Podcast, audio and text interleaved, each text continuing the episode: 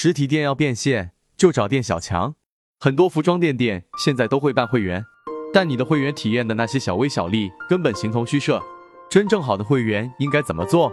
如果我们门店的客户成为了我们的会员，第一，退换货给你更方便些，没有后顾之忧；第二，会员可以享受送货上门的服务，根据当地情况来定，无非就是包邮，对不对？第三，你生日那天来我店里送你一份大礼，人家在你店里买了一年了，照顾一下不可以吗？第四，持续性的关照服务。我先说个反例，我们在 4S 店买完车了，但凡不是要交保险，不是要保养，4S 店的人从来不会联系我们，这叫什么？服务客户一定不要在有求于人的时候再去维护。不然客户会觉得你很势利，这点可以跟我们国内各大银行的大客户理财经理学学。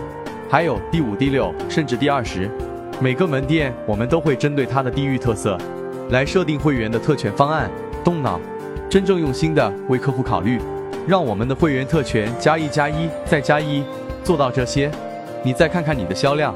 要学更多方案，关注我，帮你解决问题。